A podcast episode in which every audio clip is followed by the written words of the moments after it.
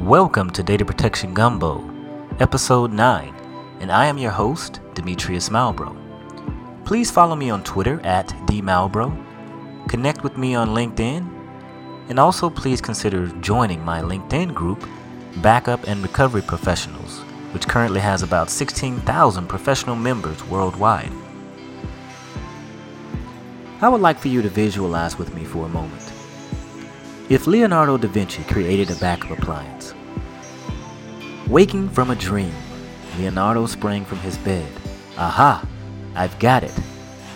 Data backup with the soul is what I'll call it.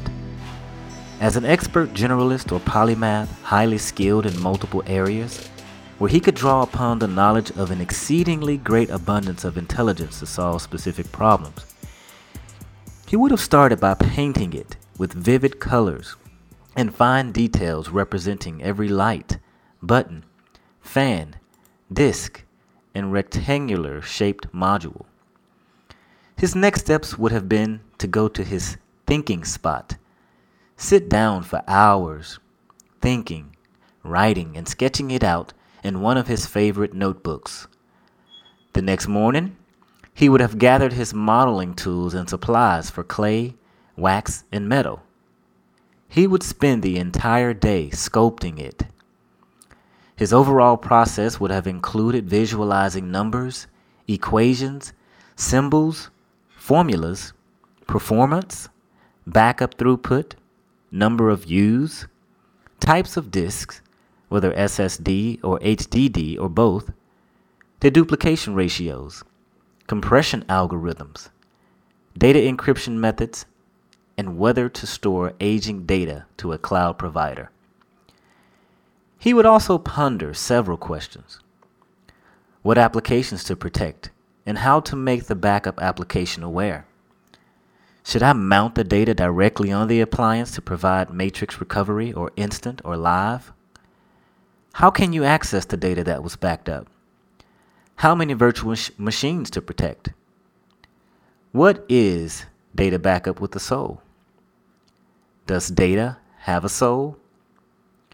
It has been said that data is the lifeblood of a business, and it is the most critical entity of a company, whether small, medium, or large. Leonardo understood this fact more than anyone during the early Renaissance, and so he wanted to fill a void in the industry by creating this product. And after crunching numbers, drawing specs, and creating his data sheet, he would have spent some time gathering up materials in his master's workshop in Florence, where he kept all types of commodity hardware, such as old disk drives pulled from the Medici family PCs, power supplies, PC fans, paint, clay, an assortment of electrical components, etc. He would have spent hours upon hours in there searching for the right materials and sketching in his notebook exactly how his thoughts and subconscious mind projected it back to him.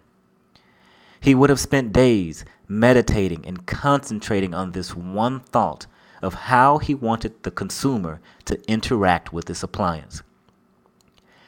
Whether through a physical point and click experience, through a t- touchscreen interface on the appliance, or by allowing it to be controlled entirely through an iPhone or Android app.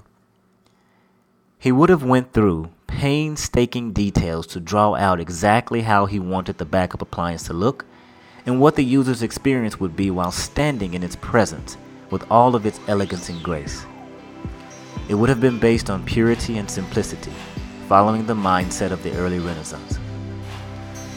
Then I woke up. What a weird dream.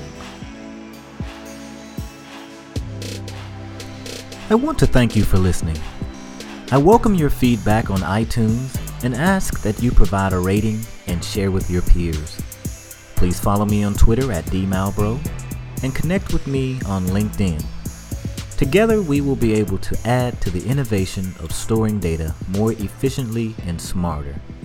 Have a great week.